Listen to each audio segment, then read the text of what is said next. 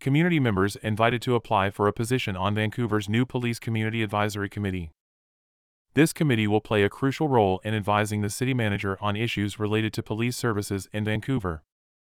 The City of Vancouver is now seeking community members to join its newly formed Police Community Advisory Committee.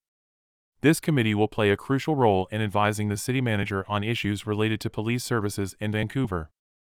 The Police Community Advisory Committee builds on the city's recent efforts to improve police services.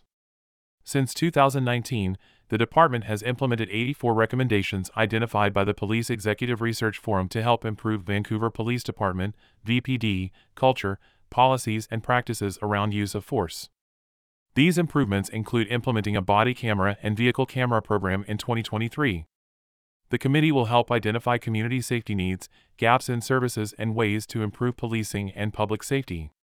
Committee members will also assist in directing potential future investments in police services and identifying meaningful outcomes and impacts for the community.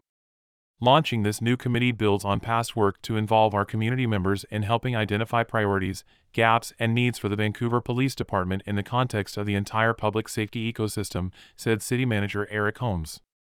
Given the growing demand for services, there is a sense of urgency around defining best practices to do that. The committee will meet monthly from February to June 2024, with future meetings determined with input from committee members.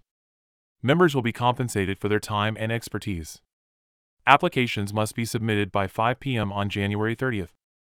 Visit cityofvancouver.us slash police advisory to apply and learn more.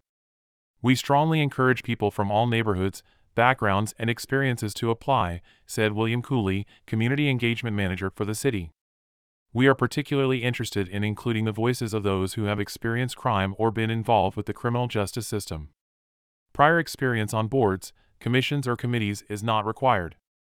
For more information about the committee or assistance with applying, contact William Cooley at william.cooley at cityofvancouver.us. Information provided by the City of Vancouver.